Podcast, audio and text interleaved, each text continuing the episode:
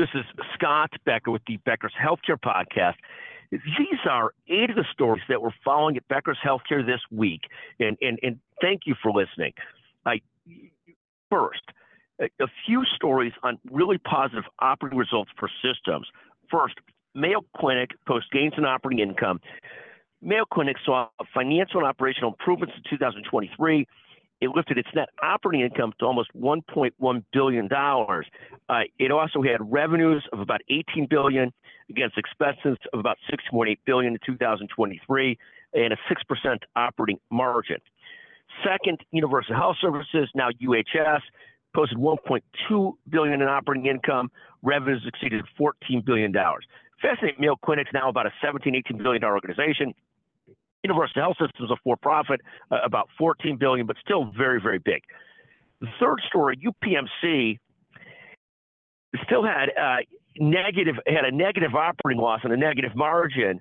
But the good news for UPMC is their investment income was far better in 2023 than in 2022. So their total net loss narrowed a great deal uh, to a relatively small amount after being about a billion dollars the year before. Uh, fourth, a different story. Lexington Regional Health Center nearly voted to terminate their CEO, Leslie Marsh. Leslie Marsh happens to be an outstanding leader.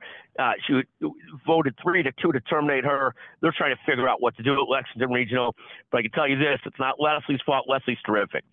Fifth, uh, One Medical says that their layoffs aren't due to Amazon. They're due to just trying to get better at their business.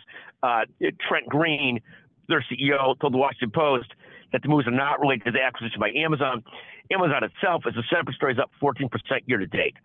Sixth story we're following, and I found this fascinating. Christiana Care is doing something that we're seeing in a couple of West Virginia systems, is expanding by building micro hospitals uh, very small hospitals, looking to build three small hospitals in Pennsylvania.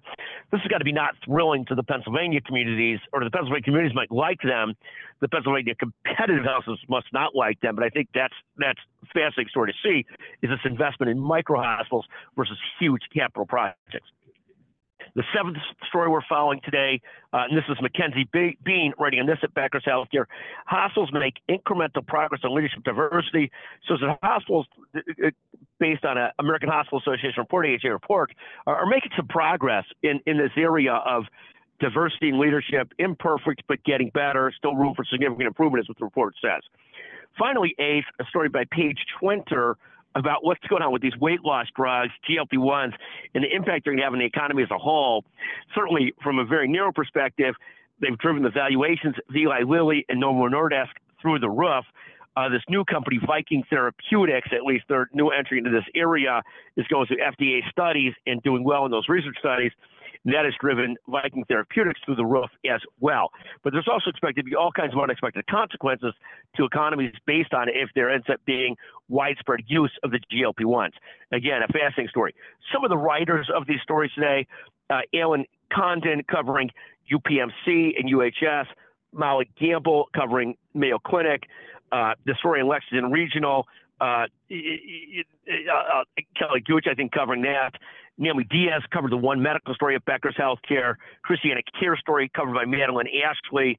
Uh, Mackenzie Bean on hospital diversity, and, and finally Paige Twenter uh, at Viking on the on the GLP-1 story, and she covers Redleaf Pharma and clinical stories. Is fascinating. Thank you for listening to the Becker's Health Podcast. Thank you very much.